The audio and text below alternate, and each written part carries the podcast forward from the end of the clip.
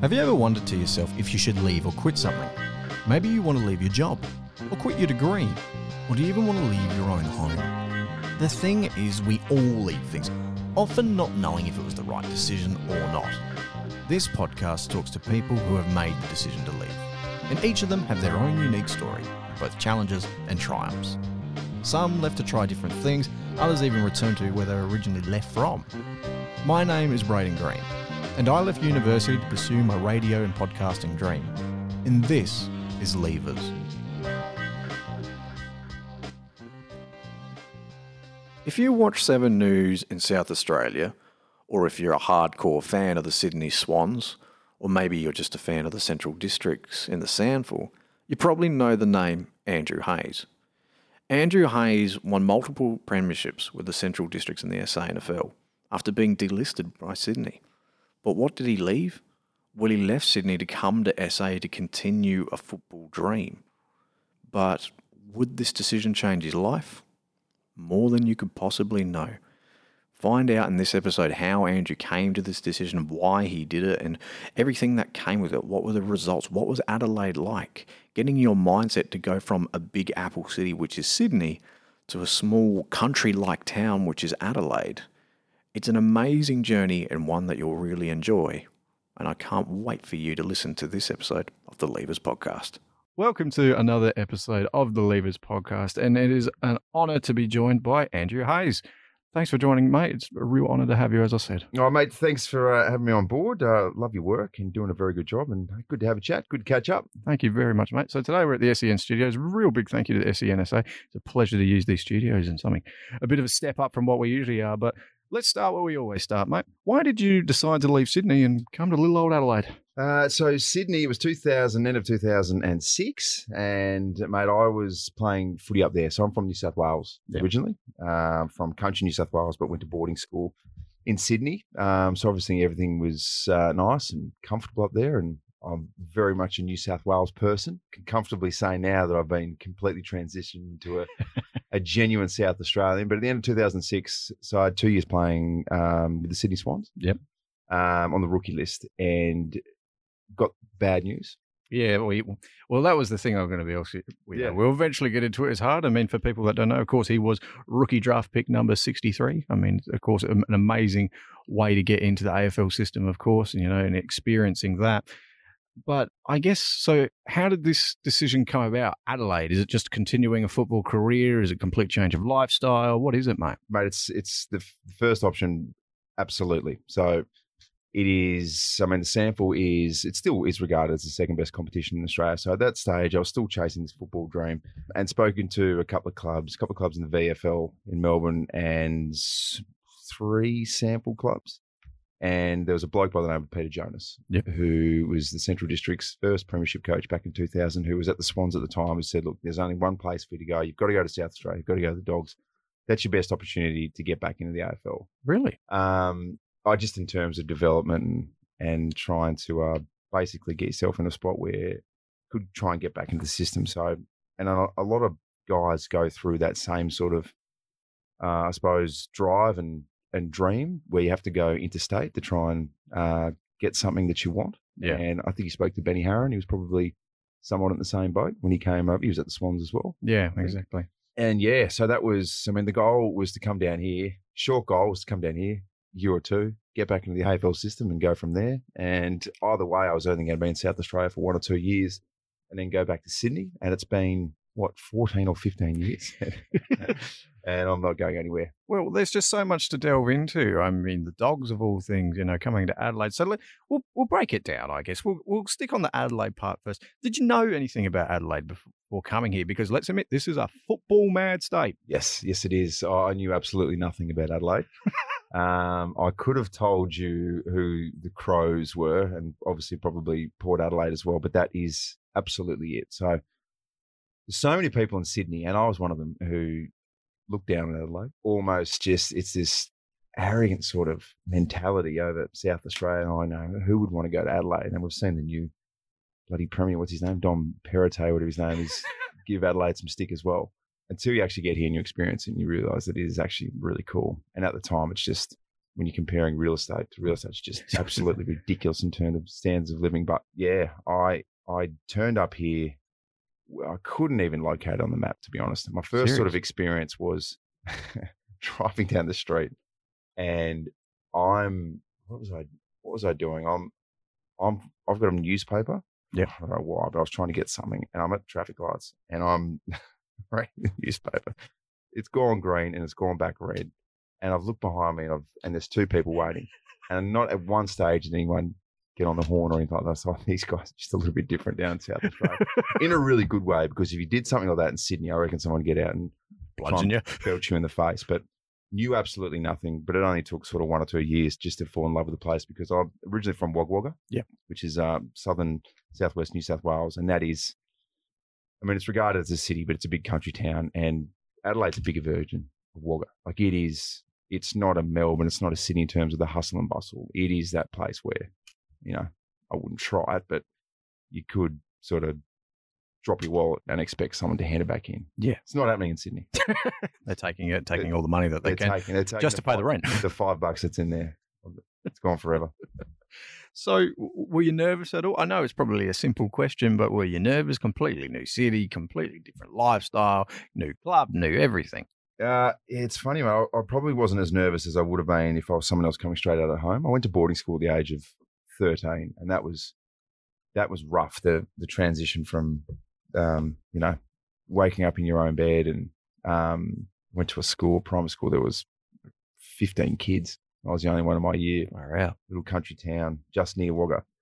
Um, to Sydney, big bright lights, hundreds of kids in my year, dormitories and stuff like that, and loved boarding school. But just I still remember, I still remember the first sort of couple of days when you wake up and go, "Oh, I'm not, I'm not home. I'm actually, I'm still here." So I, I don't know if that I wouldn't call it desensitized, but that was probably prepared most, you. Yeah, absolutely prepared. So coming down here, I, I, genuinely saw it as an adventure. And on top of that as well, in my head, I was still saying, oh, I'm going to be here for a year, maybe two, and then hmm.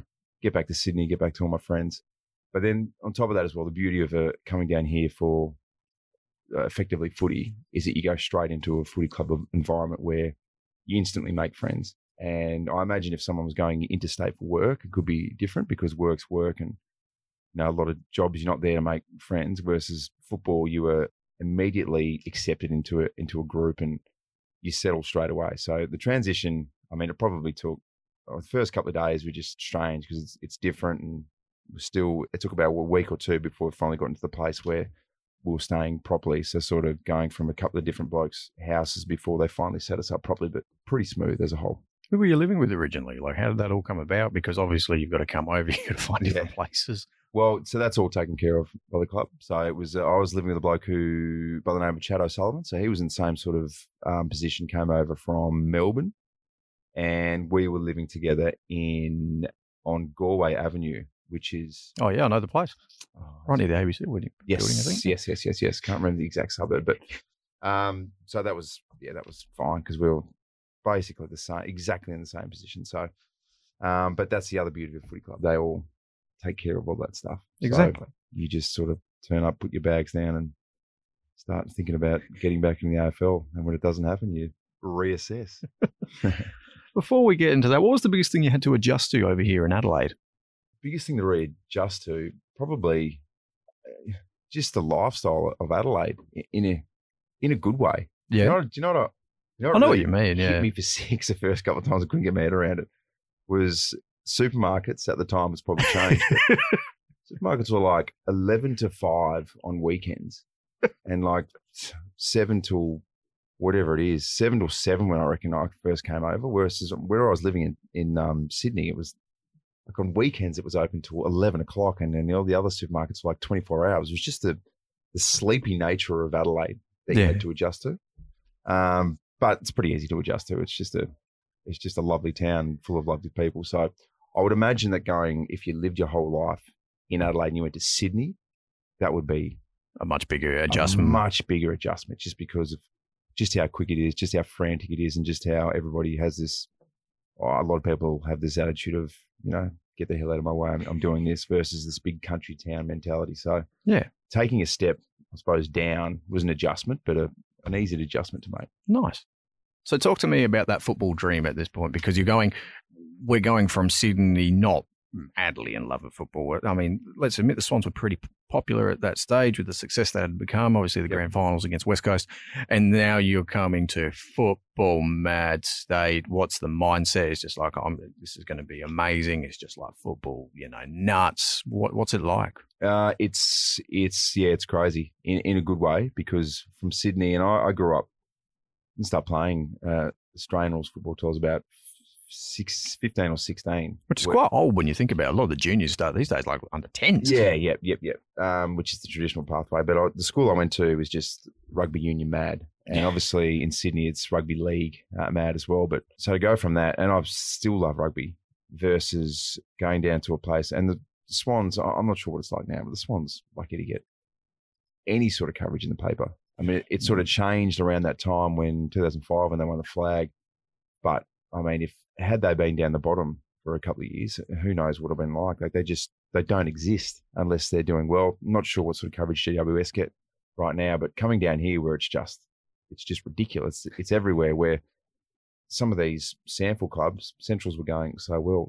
I mean, the Dogs would get much more coverage in the media than the Swans will be getting at the same which, time. Which is crazy it, to think about. It's just ridiculous. So you can imagine what it's like for for the Crows and, and for Port Adelaide. It's just a different level. But um, nice because you know that's that's the game that we're playing. And it's you just get soaked into it as well. So you, you think it's a good thing because there's usually two mindsets that I see from this. Either the players absolutely love it and they just thrive in it, or there's ones that hate it and they're out of this state incredibly quickly. So you think it's a good thing?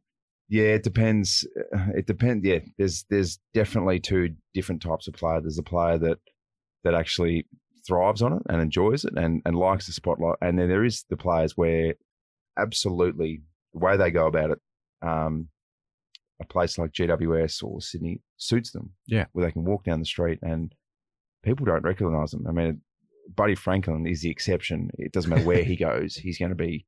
But that's what they joke about is that, um, you know, everyone will notice who, who Buddy is. And then all these other absolute stars like Luke Parker could walk down the street and completely go unrecognized. Josh Kennedy, these sort of guys, versus if they were in Melbourne, they just everyone would absolutely recognize them. I remember back in the day when I when I was there, it was Adam Goodes and Barry Hall would get recognised, um, as you would expect, and, and, and Mickey O'Loughlin. Yeah.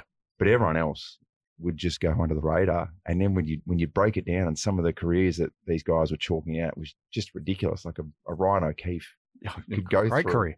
Unbelievable career. But he could walk down the street or, could go to some of these places and, and not get recognized. And I remember there was one sort of time where we, where we went to, oh, it was, he's called Hugo's or whatever it is in the, in uh, King's Cross. Yeah. And there was a Swans player there who couldn't get in. He couldn't, couldn't get into this nightclub and, purely because the bouncer was saying, "Listen, champ, uh, unless you've got some girls with you, you're not coming in." And this was a a bloke who'd played in a premiership. He's played over 200 AFL games, begging to try and come into this club. And you're like, this this is just ridiculous. and imagine a 200 plus game, a premiership player in Melbourne, um, asking if he could come into a club. They'd usher him in with drink cards and all sorts of things. So it was just a different environment. Um, and I look at some of the players down here who who it suits versus maybe it doesn't. Like maybe I, th- I think of guys like Travis Boak.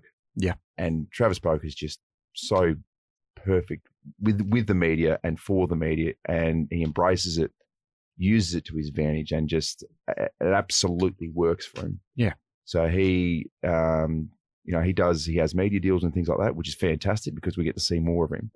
So he's someone who absolutely likes this sort of environment. And then there's there's there's other guys who you don't sort of see off because they choose not to because they don't like the spotlight. So it's it is a mix, and I've no doubt that when some of these guys come down here, that, that that's what they'd be telling. Oh, by the way, you know, we um, if you're coming from a different club, yeah, just get ready. It's a little bit different down here. Jackson Hately was a really good example. He, uh, good Central Districts boy, and he spent a couple of years up at GWS, and then, and just obviously played a handful of games up there. Didn't have to do any media or anything absolutely just goes under the radar.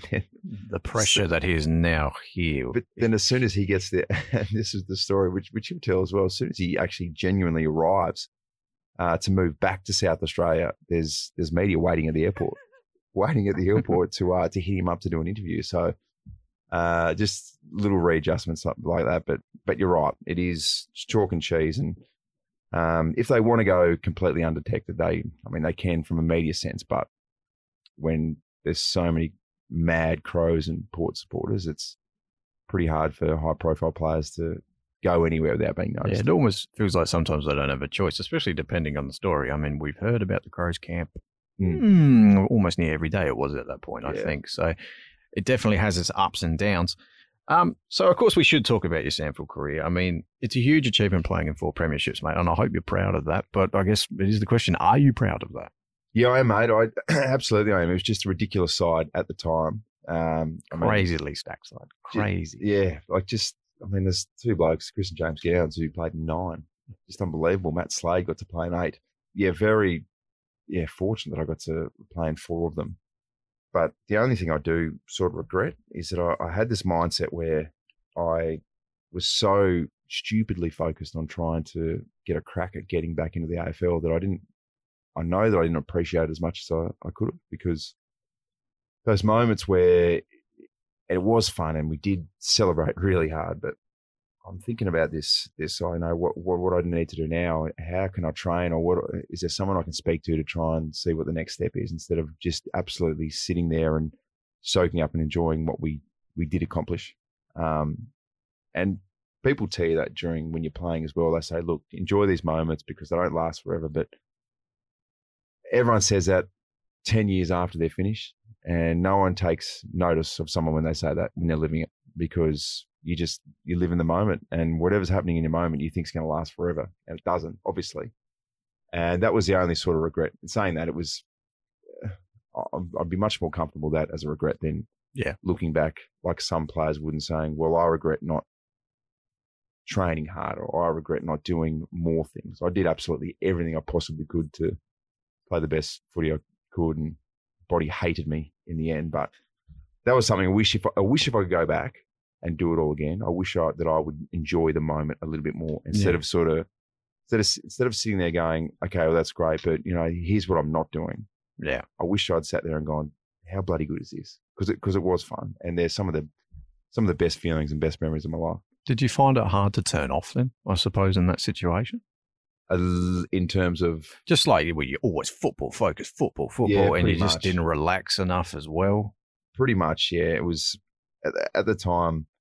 Um, one of my best mates, and still is one of my best mates, was a bloke called Lee Spurr, who we're in the same sort of boat, and he was training his ass off and, and doing all these things and trying to get himself a, a shot to get back in the AFL, and he did get a rookie spot with Freo, and not just got a rookie spot, he went on with it and played Yeah, nearly. I ended up, ended up playing over over 120 odd games. he, he, he built himself a nice Oh, career. really good career and some big finishes in their best and fairest. I think he finished top five in their best and fairest a couple of times. It was in leadership groups and all sorts of things, and genuinely built a really, really great career at Fremantle after he'd done some good things at the Dogs. So, and we were sort of both as focused as each other. So yeah, and you're right. It's there probably gets a, a time where you go, shit, this isn't going to work. So it's time to focus on something else. Yeah. I mean, there's so many questions I have from this. I mean, what is the dogs like as a club? It's fair to say they're now one of the smaller clubs. We've they've had their struggles, obviously, Yep. but through that 2000 period, it's just littered with success, as you said. So, how do you? What was the what was the culture like? How do you look at the dogs now? I mean, talk to me about your love for the Central Districts. mate. The the culture was uh, just elite. Yeah. that's that's how you describe it because you had blokes you mentioned before, like you had Chris and James Gowans, you had blokes like Daniel Schell, Luke McCabe was there for a couple of years when I was there, uh, Matt Slade, Paul Thomas. It was just ridiculous. Jason McKenzie, all these guys, and I'm missing so many names, but all these guys who were sort of older blokes who it wasn't about the money because geez, if they were chasing money, then there's no way that they could have all been playing for the dogs. So they all, it was a unique situation where you had so many ridiculously good players who were all chasing the same thing, and that was to win. And it's funny, I straight away learned that from round one, from round two, in in these years, they're already all these blokes. They're already thinking about the grand final. So they would celebrate. You know, they would go out and have a couple of beers, and they would celebrate when it was time to celebrate, and mid season and things like that. But the point I'm trying to make is that winning wasn't a standard win for those blokes during the season. Wasn't a big deal. A loss was a massive deal. Jeez. Because a win wasn't a big deal because they always had their eyes on, on the bigger picture, and that was playing and winning in, in grand finals. So is- Um, is, that confidence or arrogance? It's uh, I think it's a mixture, but you absolutely need if you need arrogance. Yeah. you need arrogance in everything. I think um, because people can call it arrogant, but I mean, I would watch these blokes uh, walk onto the field, and straight away, I, even the way that they carried themselves, I, I knew that they knew that they were going to win. Yeah. So people would call that arrogance. Maybe it is arrogance, but You need that it's a good arrogance. You definitely need that because you need to not go onto the football field thinking it's going to happen, but you need to go on thinking, I'm going to win here because I'm better and I'll, I'll show you that I'm better. And that's what all those boys had. And so they should have. I mean, there was just a different era where you had all these blokes who, if I still think if it was today, there was a probably a patch maybe five or 10 years ago where they, it was kind of uh, in vogue to select mature age players where this particular era, if you didn't make it by the age of sort of 19, 20, you, you weren't getting another shot. And, and the twins came out from the Saints. Uh, Daniel Schell should have played so much more AFL football than he did. He had a stint at the Crows and the Dockers. So it was just, it was just a, a fortunate time for so many unbelievable players to be playing at the same time, all with links to central districts. Yeah. So it was just a, a really good time. And it was led by the players. It, it wasn't, they didn't need to, I mean, the coaches came through and did, and did a really good job. Uh, Peter Jonas obviously set the foundation, and Clarko was in there, and then Roy um, had the brunt of it with the with the premierships. But this was no, from from when I was there and what I saw, this is no disrespect to any coaches or anything, but Jesus, man, some of the players there, they they, they could have coached themselves. they didn't need a coach. Like they were so driven. It was so ridiculous that the preseason sessions from Paul Thomas and the twins and some of these guys, the way that they used to run until they would almost pass out. It was just, it was ridiculous. And the funny thing was, I came over from the Swans. Swans were notorious for that as well. They would really, really just go so bloody hard in the preseason. And I came from a Swans preseason, even though I didn't get picked up again, where I was thinking, oh, I'm just going to absolutely bliss this. because without knowing much about the SANFL, without knowing just how good Centrals was, I was I was turning out going, oh, I'm just going to absolutely smoke all these blokes because I've just come off a Swans preseason as well, and I was I was running well in that as well. Um, and it was maybe my second session, and I did. We had four one Ks and two five hundreds. First one K, I I was up around the front, but it smoked me. It absolutely cooked me. I didn't know it. I just sort of thought, oh, I just feel a bit rough there. Second one went hard, and I reckon I sort of came maybe second or third, but I was done. I was absolutely done. I remember sitting there going, I'm, I'm going to be striking. third 1K, five minutes was up. Right time for the third 1K, and I'm sort of mid towards the back. And then the fourth one, I'm dead last out of the whole frigging group. And then by the 500s, and I'm I hadn't adjusted. I hadn't drunk enough water, so I'm, I'm dehydrated. And by the the first 500, I reckon almost fell over uh, with about 100 meters to go. Wow. And there was talk whether they're getting get an ambulance and all these types of things. And I remember I went home or back to the, our house that night. I was so embarrassed. I called Roy and said, "I'm so sorry about that." And he just said, "said No, no, no, it's fine, it's fine." but it was a big wake up call that this isn't this stupid attitude that I had that there was going to be, I was going to turn up from a Swans preseason, absolutely blitz and just absolutely um, nail this. Uh, It was almost like I couldn't separate the two. That just, and that's a, what I'm talking about is just how good these players were, just how fit they were, their skills. It was just, it was It was ridiculous. It was a shock for me because I was, I was nowhere near as good as I thought I was going to be. Was there a big difference, I guess, between training sessions between the Swans and the Dogs? Was there a big thing where you're going, "Whoa, that's different"? Or Oh, just to, just to how big it was, just because the, the Swans in a professional environment as well, you would do, yeah, I don't know, you know, maybe you'd have a weight session either in the morning or in the afternoon. If there was a football session, it was this. Everything was broken up into small little patches, and which sort of felt like it was really manageable. Versus you know, this is it's semi-professional, but it's it's not full time. So blokes would have full time jobs and then turn up and you train for two and a half hours. And in the preseason, it wasn't, you know, trotting around for two and a half hours. If, if it was a fitness session first, it was a good forty minutes of just ridiculous fitness, and then the big test was keep running hard through this, and this is when your skills get tested. So this is why we do this, and it was just, it was harder. It was much harder going to centrals. Wow. Much harder. I w- I would have never thought that. I really wouldn't. No. It's really interesting to dive into it. We mentioned Roy.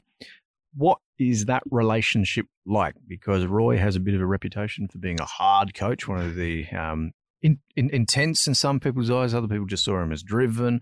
What was it like for you? No, man, I, I don't. I don't have a relationship with Roy. Really, now none at all, um, which is which is completely fine. I, I when I look back at um, those premierships, uh, it was it was teammates and and perhaps some of the other coaches that I have my fondest memories with, and it was probably I've mentioned him a couple of times, but Daniel Schell, who was second year, I reckon, 2008. What was that? Second or third year, and Shelley was obviously this amazing forward, but for whatever reason that year, uh, Roy said, and maybe even Shelley said, I want to play down back. That's probably what it would have been, actually. Shelley would have made the call and said, I want to play down back that year. And the amount of stuff that he taught me was just unbelievable. But it was a different coaching style back then as well.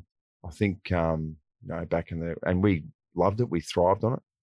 And that is the, you know, you, you, you turn up and you do this the way we do it, or you can, you can piss off. Um, and it's not about, you know, you're not there. Let's put, I'll put it this way. No, no one was turning up there to try and get, um, expecting Roy to say some nice, lovely things in your ear.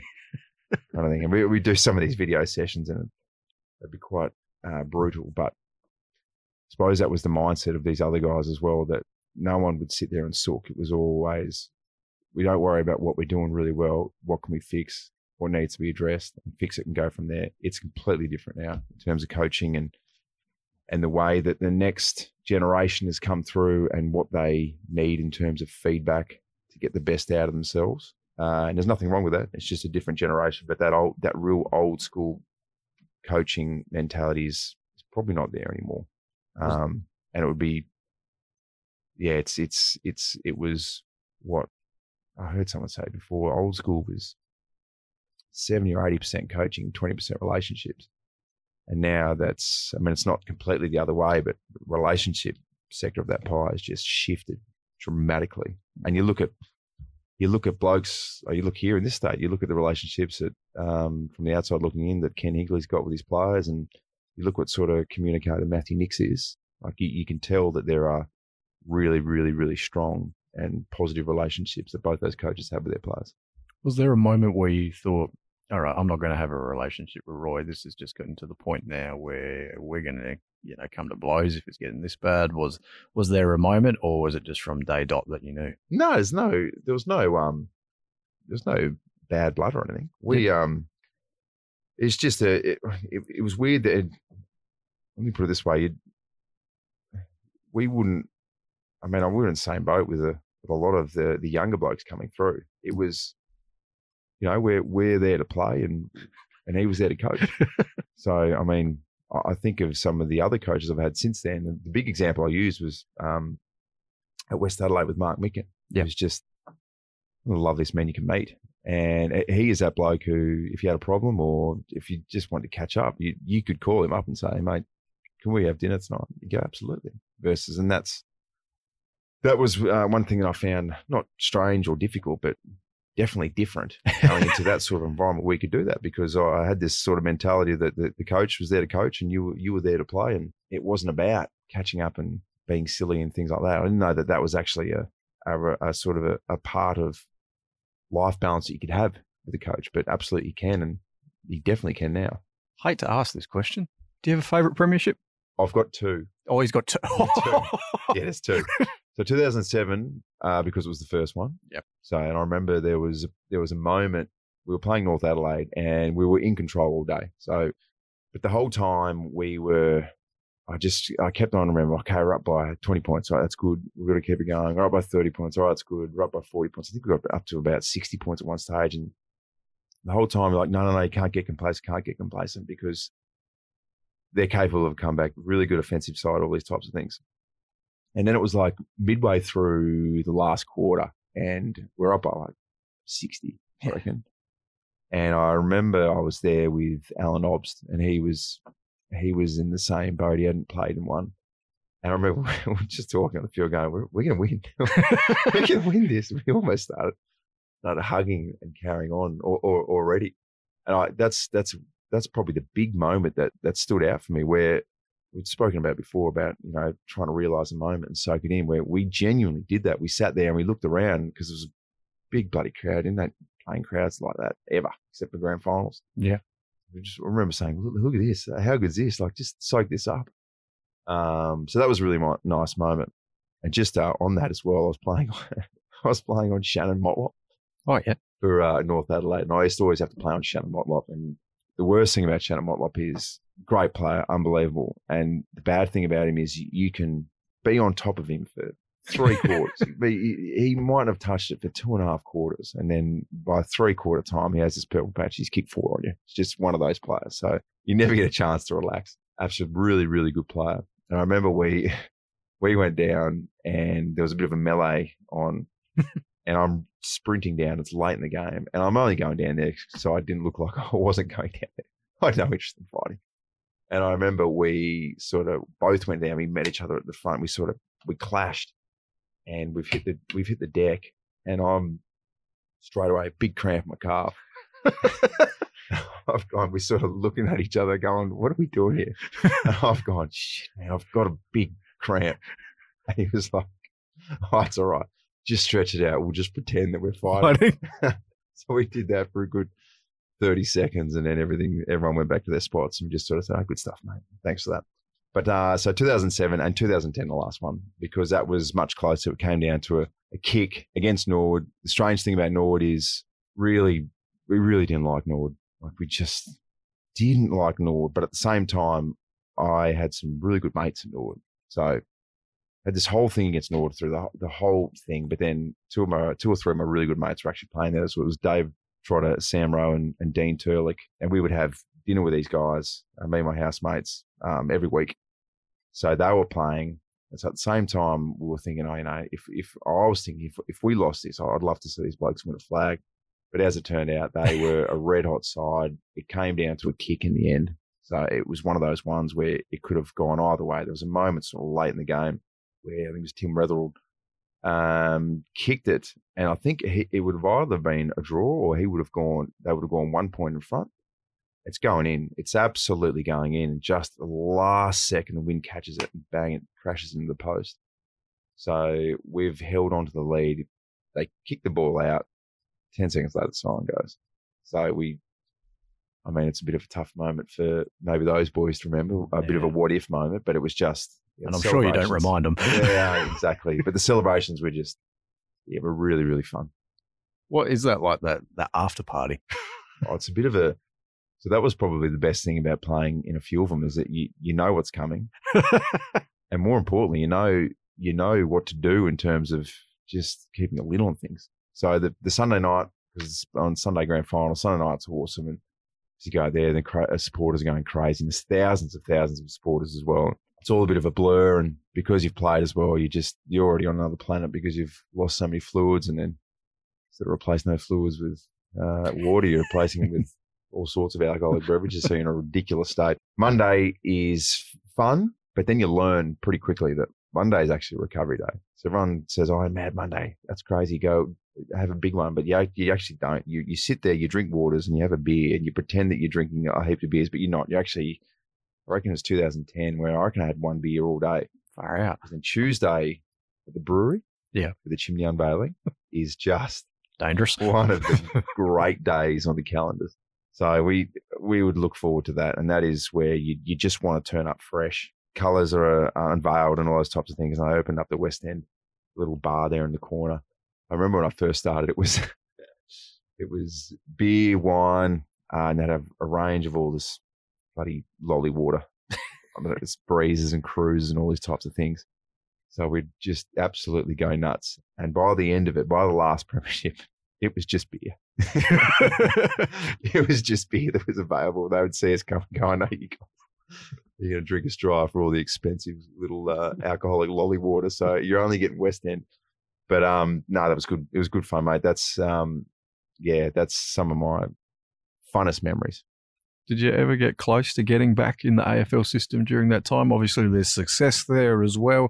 Was there ever a little nibble? Oh, 2010, there was, I'd spoken to a couple of clubs and same thing. It was, you know, uh, we're, we're thinking about this and, but it's, mate, it's all, it's all nothing. It was all just a, a little bit, a little bit of talk and nothing to get, uh, to get too hopeful on. But at the same time, um, my good mate, which I mentioned, Lee Spurr, was going through the same thing. It was just such an unbelievable. You just can't.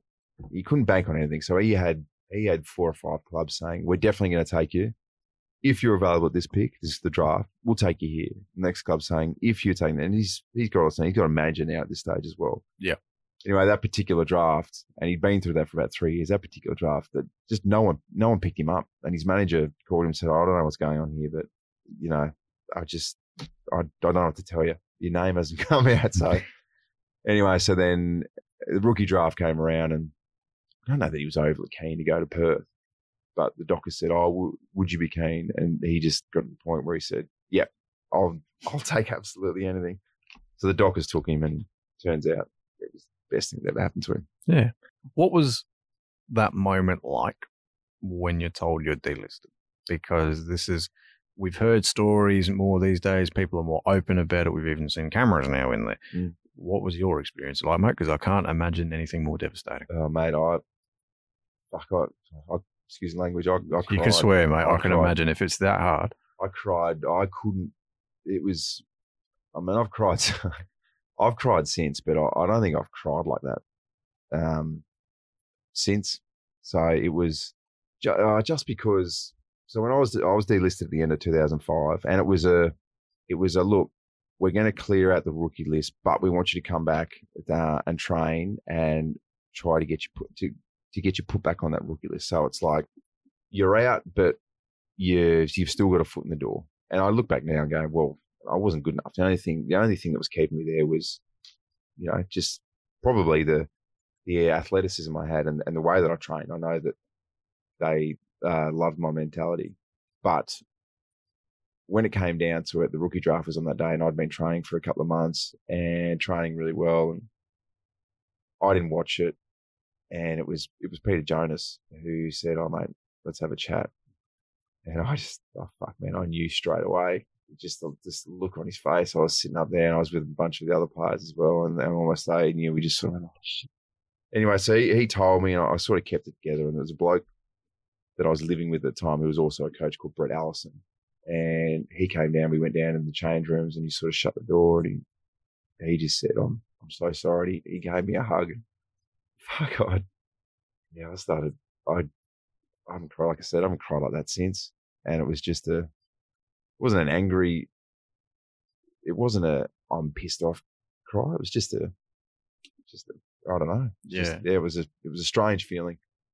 Um, but yeah, it, it's pretty emotional to say imagine, the least. I can imagine, man. So what's the next month like? I guess because you've just been told that potentially your dream career is over. I can't imagine going through that next month, mate. What did you do? Yeah, I um, I I drank a fair bit of piss. I, I lie to you. Um, I was in Sydney, and yeah, it's weird. I the, the worst thing I did was I mean, drinking too much was bad. But the worst thing I did was I said, "Oh, look, what I'm going to do is now. I don't know why I did this, but I'm going to eat what I want for a week, a good week, and I'm going to make it a point of eating bad food. So I'll eat Max for breakfast. I'd eat um, KFC for lunch and do all these things. And about five days in, and I'm just guts is just crook as I. It was just an absolute worst thing I could have possibly done, and just drinking way too much alcohol. I don't know why I did that. It was almost like before I could say, right, I now start training again. And obviously training again. I didn't even know that there would be um, a correlation between, you know, eating bad and, you know, the way that it could make you feel and all those types of things. some stupid reason, I learned the hard way. But uh, it was rough. It was the first couple of weeks, but mate, there's, it didn't take long as well for, um, you know, my old man to just remind me that you know, people are going through some heavy shit than that. I mean, come on, just put things into perspective. And I've, you know, I've lost, I've lost mates to suicide, and Wow. getting, um, you know, getting cut uh, from an AFL list is, it's not that bad. Jeez. When you put it in perspective, you you need a reminder from maybe some people, not in a bad way, that um, there's worse, there's worse things going on. Is it made easier that you won a premiership with the Dogs? At least you've got one. Do you think you would not feel, you know, fulfilled if you never won a premiership? Are you one of those players that would have that mindset? What do you think? Uh, in terms of looking back now, Yeah, looking back now. Oh, yeah, I, yeah, I'd, yeah. I'd like to. You'd like to think that you've got some sort of, oh, I don't know, um, not legacy, but some sort of place where you can say that, you know, that was my that was my club. yeah. So you know, look back and go, we've got playing some premierships and got hundred games at, at Centrals. That's that's nice. Um, so I always love always love the dogs. Um, but mate, looking back at it, it's just um, no regrets or anything because everything, um, things just didn't turn out the way that I wanted them to. But in saying that, it forced me to come down here. I stayed here. I made some great relationships at Centrals and had a great time out at out at Elizabeth and met my wife, obviously in South Australia, and have kids. So I look back at it now and go, well, if I didn't make the move down here, I wouldn't be doing what I'm doing now, and that would be that would be disaster. this is, I guess, where we should pick up from. I mean, the radio and TV career, mate. It's the next chapter of your life. So, did you always want to be in the media? How did these opportunities come about? Because for people who may not know a lot about Andrew, you're a Channel 7 news presenter and you're the host of the SEN SA Breakfast Show with Kane Cornes. It's a, it's a nice media career that you've built yourself up, mate. Oh, thanks, mate. No, it was it was all pretty not random. It, took a, a, long time to sort of get any sort of sort of solid stuff. As you know, the media's a pretty tricky, fickle business at, at times. Um, so, long story short, I was I reckon I could put it all down to. I mean, Mark Soderstrom was boundary writing for ABC. He was doing the SANFL games, and everyone, uh, even back then, that was years and years ago. Everyone knew Soda was. Soda was the man, still is. And I reached out to him for a coffee. I got his number sometime. I don't know. This would have been years and years ago. I Called him and didn't expect him to answer. I Was going to leave a voicemail. Didn't expect him to call me back. Anyway, he answered. I said, "Oh, get up, mate. Sorry to call you out of the blue, but just wanted to. I'm just trying to. I love the stuff you're doing. I, I want to sort of, you know, go down this path. Is there any sort of tips you can give me? And instead of brushing me off, he said, "Oh, what are you doing right now? Do you want to go get a coffee?" And I was like, "Okay." So we went and got a coffee, and I reckon we caught up for a good couple of hours. And he said, "Oh, we can. You should do this, this, this. I recommend you do this, this," and just sort of we chipped away from there. But I'd put that down as the absolute point. I mean, if if if Soda didn't answer or didn't get back to me, or I couldn't sort of speak to someone to get some solid advice, I probably wouldn't gone down this. But so that was probably the um the point from there. And then it took a when I sort of got into to Channel Seven, it took maybe a good year and a half, maybe two years of of pretty much working without being paid before shift came up where we started getting paid. And the radio was absolutely the same at Nova. Um, we were doing some, I was doing some Casanova work there, and then I was there, sort of shadowing some of the presenters there. A bloke called Javen Ryan for months, good good year before a shift, an on air shift sort of came up, uh, and that's that's sort of sometimes how it works, uh, which can be tough because it's not good for the bank account. But, but, it's a um, it's a sad fact of the media, isn't it? And it's just amazing that you had the patience to get through that. I suppose in that situation. yeah, it's it is tough, and it, I I feel for people who are trying to do it now who genuinely need to support a family or, or things like that because that's when it's tough. So I was still young enough that I was single and doing other things to make enough money to you know cover rent and stuff like that. But yeah, it, it can be it can be really tough for some people in, in some areas, but it's that's just the business now. It's it's quite often who can basically keep at it the longest. Do you feel more pressure when you're on TV compared to radio? Do you feel more pressure when you're on the radio compared to TV? Is there a difference about it? Oh, it's they're so different. Yeah. they're so unbelievably different. So live crosses uh, on TV, you know what you're going to say, and it, you've been you've been there for a full day building up for this minute ten that you're going to be on.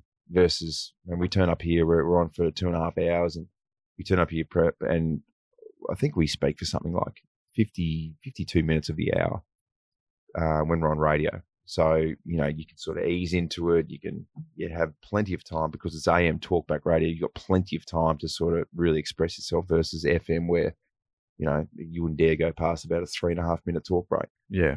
Um, so they're so so different. You can you can relax. That's the best way to be. You can absolutely relax on radio, and we're talking about sport, so it's you know ninety nine percent of the time it's it's really fun because you're talking about footy. We love footy. We talk look, we talk a lot about NBA, etc.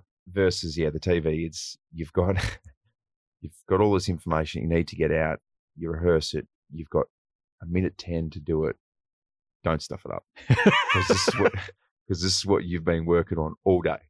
So yeah, it's um no there's- pressure. there's probably a little bit more pressure on TV. In saying that, um, you probably could get yourself in a bit more trouble on radio because you got two and a half hours to Just it. accidentally say something outrageous.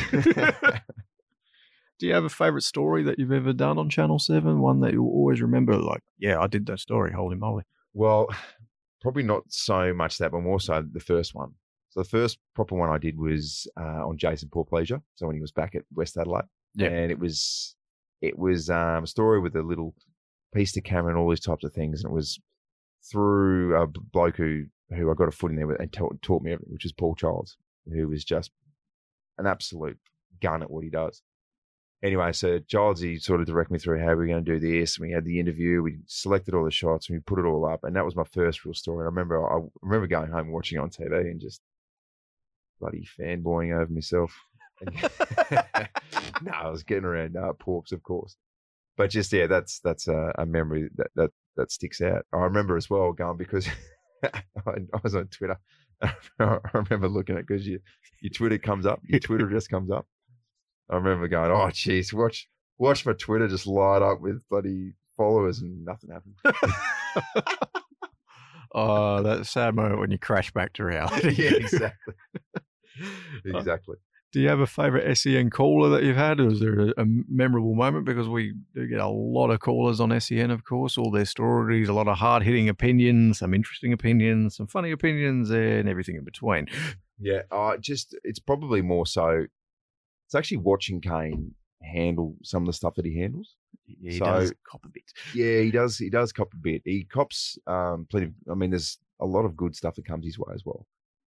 So, but more so the way that handle uh, the way that Kane is now able to handle criticism. Like, Yeah. it's it's the way that he does it now. It's just it's so measured and it's an ability to be able to just ignore it.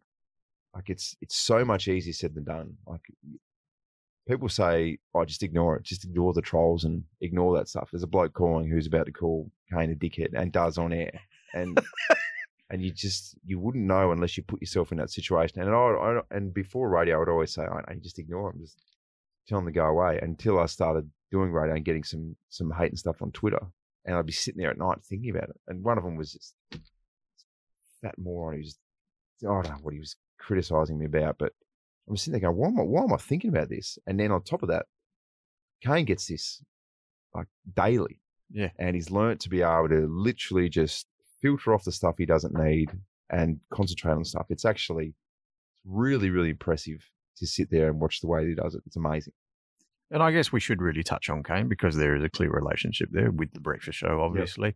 What's it like being with Kane every day? Is he like he is on air? Is he permanently grumpy like people like to think? Or, I mean, what's he like? I mean, I, f- I feel kind of weird asking this to, to, to you because it is an interview about you, but obviously he is a major part of your life. Yes, no, absolutely. And I, I tell you, I get asked this so much. what's what's Kane Cornes actually like? I got the same answer for everyone. Uh, and in short, he Kane's a much lighter person, uh, and not physically because you know that he's light as a feather, but he's a much light lighter person than people think, and that is because if you see a headline, if you're scrolling through Twitter and you see a headline with Kane Cornes, it's something that he said that's perceived as negative. But if you listen to so if if you listen to what Kane would have to say uh, about, so let's say he's talking about the Crows. If he says, and I'm just using random examples here, I won't even use Taylor Walker because they- they've got a little bit of history together. If he if he says, I really love what Ben Keays is doing, um, I really love how Tom Doedee plays. Uh, but for example, I don't like what Rory Laird did there. Yeah. We'll go two positives, one negative. There's a headline focus on the negative. or everyone's thinking about something, they're, they're thinking about the negative. Yeah. And that's a lot of what Kane does. And I'd sit there and go, well, listen to him on uh, SEN, uh, whether it's with us, the breakfast show, or on the captain's run. Uh, overwhelming majority of what he talks about is really, really positive. The only things that, things that people pick up on are the negative stuff. But in terms of away from the mic as well, he's a he's just a normal bloke. He's not. people think that it, it, they expect me to say that he's just this angry little man. He's not. he's quite happy most of the time, especially unless he's had his coffee. He's good. I just, we- I've got I've got that image in my Yeah. head now. People get, uh, but I think people get uh, slightly disappointed when I say, "No, he's a he's a great guy. I like him. I get along with him really well." They want me to say, "Oh yeah, no, he's, oh, he's the worst." He's really quite a light. He's really quite. He's a light-hearted human. He's really easy to get along with. So that's uh, that's what I tell everybody. Do you have a, a dream of the media career? Do you what's what would be your Future ambitions? Are you happy what you're doing now? Oh mate, I- I'm I'm happy with what I'm doing now. I've got no complaints whatsoever because um, to to sort of get to this point, I've I've worked and I've I've done all sorts of labouring. I've done I've been a builder's labourer. I've done landscaping. I've done um, worked at an ice factory. All these types of things. So I, I I never need a reminder of how good it is to to work at a full time capacity in the media. And I've I've at no stage ever have I sat there and said, "Oh, this is this is too much. We've got too much going on today." Because doing that stuff and talking about sport and putting sports stuff together versus eight and a half hours of uh, lugging around twenty kilo bags of ice, I know um, which one I'd rather be. And sometimes, like everything, like when I was telling you about uh, getting delisted, and my old man saying, "How about you put this into perspective?" There's always a perspective moment when you've got uh, complaints about something, particularly if it's if it's work related.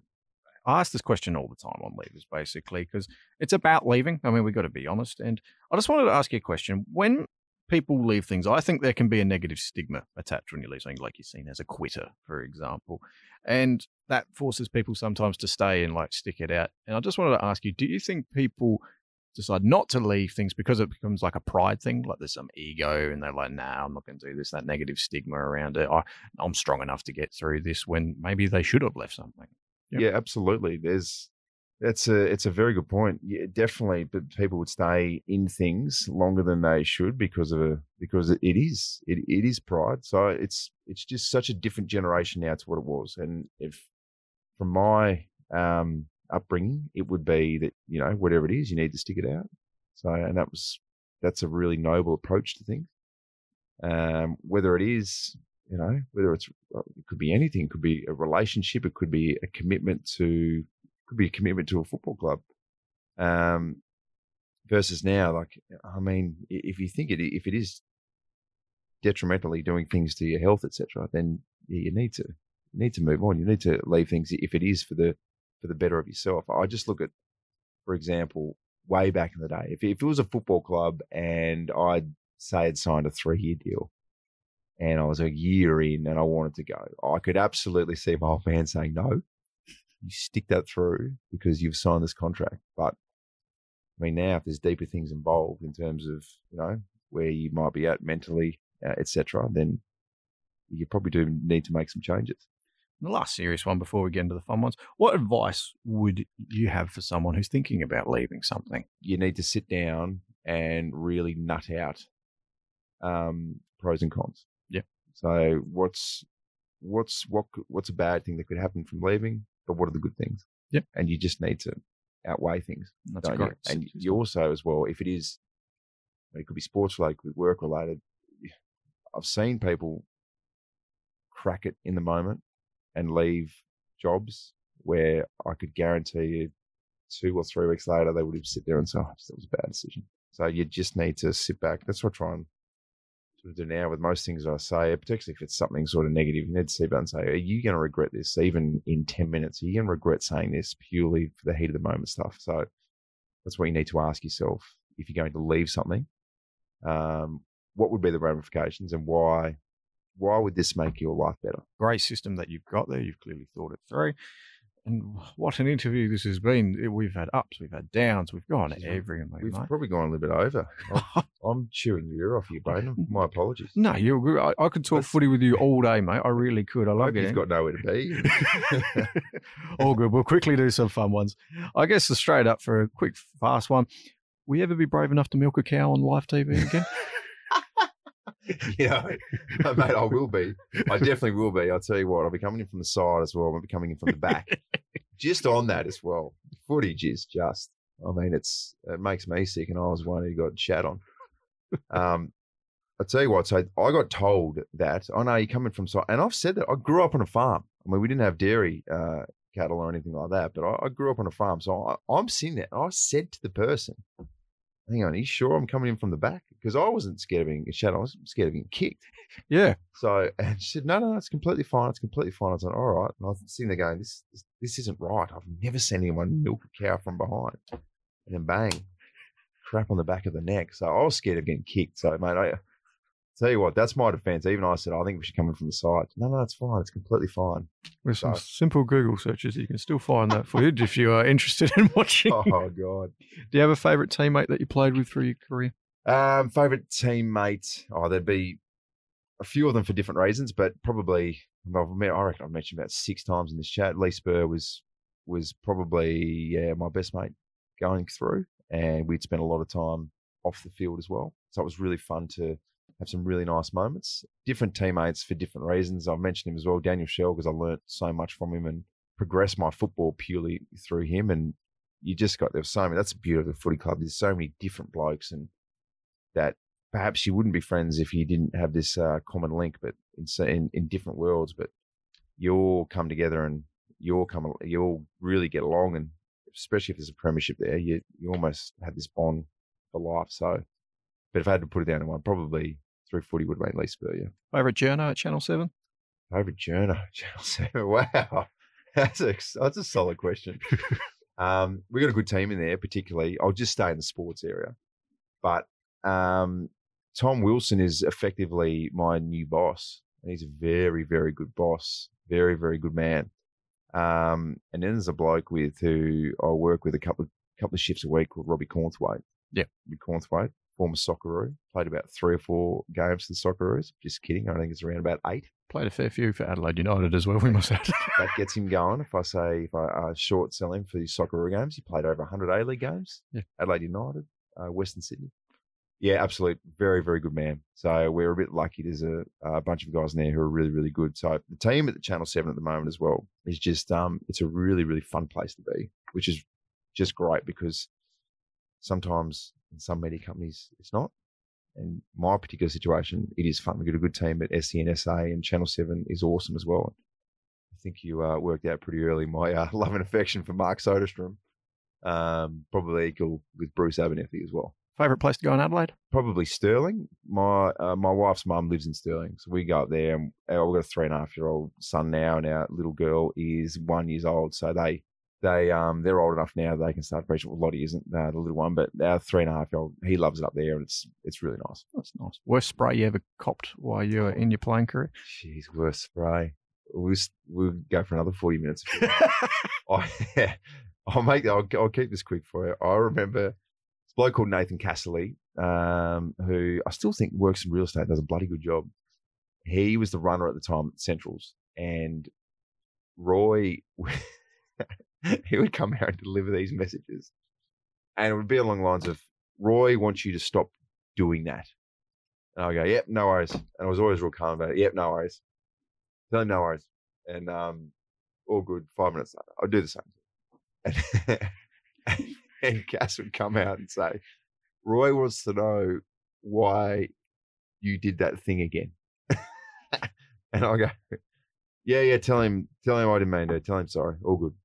And then it, and then this would happen sort of every game. And then we'd always sit there, and particularly if it was a win, we'd sit there and we'd have a beer after the game. We'd sit down. And I'd go, Cass, what did Roy actually say? and he'd go, Do you want do you want to know what he actually said? I go, Yeah, yeah, just tell me to. He'd go, he said, Tell that beeping absolute stupid beep that if he does that again, he's never gonna play in this side ever again. I go, really? wow, he said that. That's pretty heavy. You go, did you filter that one down pretty well, didn't you? So I would never, um, I'd never get that a proper spray uh, direct. But uh, Roy was very good at giving some sprays to a team as well. Like Roy was very good at letting everyone know when they weren't quite uh, up for it. I actually got a um a really good spray one time from at a season at Port Adelaide uh, from Ken McGregor. Yeah, yeah, which was which was unusual because Ken McGregor's the nicest bloke on the planet. But it would have been the same thing. I was doing whatever I was doing consistently and continually, and I think it was three quarter time, whatever. And, and Kenny had enough, and he gave me this almighty spray. It shocked me. It shocked everyone else. And there was no hard feelings because he was bang on. He was completely correct. I think I was playing this particular bloke in the wrong spot, and I kept on doing it, and he kept on just telling me up. So Kenny had enough, and we just sort of went, "Oh, geez, I didn't want to be the example, but Kenny can actually give an, an almighty spray." So there's been some good ones, mate. There's been some absolute good ones. Far too many to uh, to even recall because they happen that often. Would you rather be stuck in a room for three days with Roy Laird or Kane Cornes? Oh, um, jeez, probably Kane because if it came down to it, I know I reckon I. If it came down to a starvation sort of situation, I reckon Roy could bloody beat me up and, and eat me if you if he really needed to. Versus, I, reckon I'd still be able to pin Kane down. oh, I look mate. at it from a survival point of view. mate, what an interview! Seriously, one of my uh, just absolute fun ones. I'll remember this one for a long time. There's been great memories. There's been sad memories. I had a mix of everything. You're such a lovely bloke. Thank you for letting us down in your in this beautiful studio as well. Thank you to SEN SA again. And mate, if there's anything I get from this story is that I think you realised a lot of the mistakes that you made, as you said earlier, yeah. and you worked on it. You're driven, and I think it's just turned out to be just a lovely person and you've made your life here in Adelaide. We're so glad that you're here and you love it here. Obviously, coming down from Sydney, you know, it's a massive change, as you were saying, and it's it's been great seeing what you've made yourself in a media career. And I'm sure it's going to blossom even further, mate. You probably don't even know it yet. So, again, thank you so much for your time. It's been great down there. And I hope your words do help people because there's a lot of people that do leave their homes, leave their states. And I'm sure they'll get some great advice from this. Oh, mate, thanks. Thanks very much. Thanks for having me. I appreciate it. Um, you're doing some bloody good work. And absolutely, uh, your words, this concept, it's really, really good. And just to be able to talk things out and um, just the concept of, you know, being able to make a change uh, for the better is really powerful stuff. So well done to you. Thanks, mate. I really appreciate it. I could have talked more football for ages there, but we do have to get going. So thank you very much and tune in next time to the Levers Podcast. Thank you to SEN SA for the, letting us use their studio first. I really want to thank them. Um, it was great to be in the studio, but I will be a little bit honest. Um, there was a cable loose. So if you're wondering why the audio was a bit different and a bit um, distorted at points, there was a cable loose and we didn't realize it midway through recording. And in fact, we got all the way home and only just realized it then. So we did the best we could. So I really do thank you for listening all the way through this episode. I really do appreciate it. And now let's thank Andrew Hayes. I mean, what a story that was. You know, coming to Adelaide from Sydney must be an interesting culture shock. It's a different kind of culture shock. It's a calming culture shock, I think, is what I got from that. And I love how Andrew chased this AFL dream. He wanted to revive it, really. And while he didn't get back to the AFL, he got a lot of rewards by still coming here. Of course, he got the SANFL premierships. And of course, on top of that, he's now working in the media. I mean, there's not much more that you can really ask. And I love that how he was able to see that as a positive. He now embraces this place where he lives, and he calls himself as South Australia now, even though he's a New South Welshman. So I cannot thank Andrew enough for opening up and being honest, how hard the listing is, all these little things, and he's so appreciative. Of so we really appreciate his time, and I really hope you enjoyed this episode of the Levers podcast, and we'll see you next time.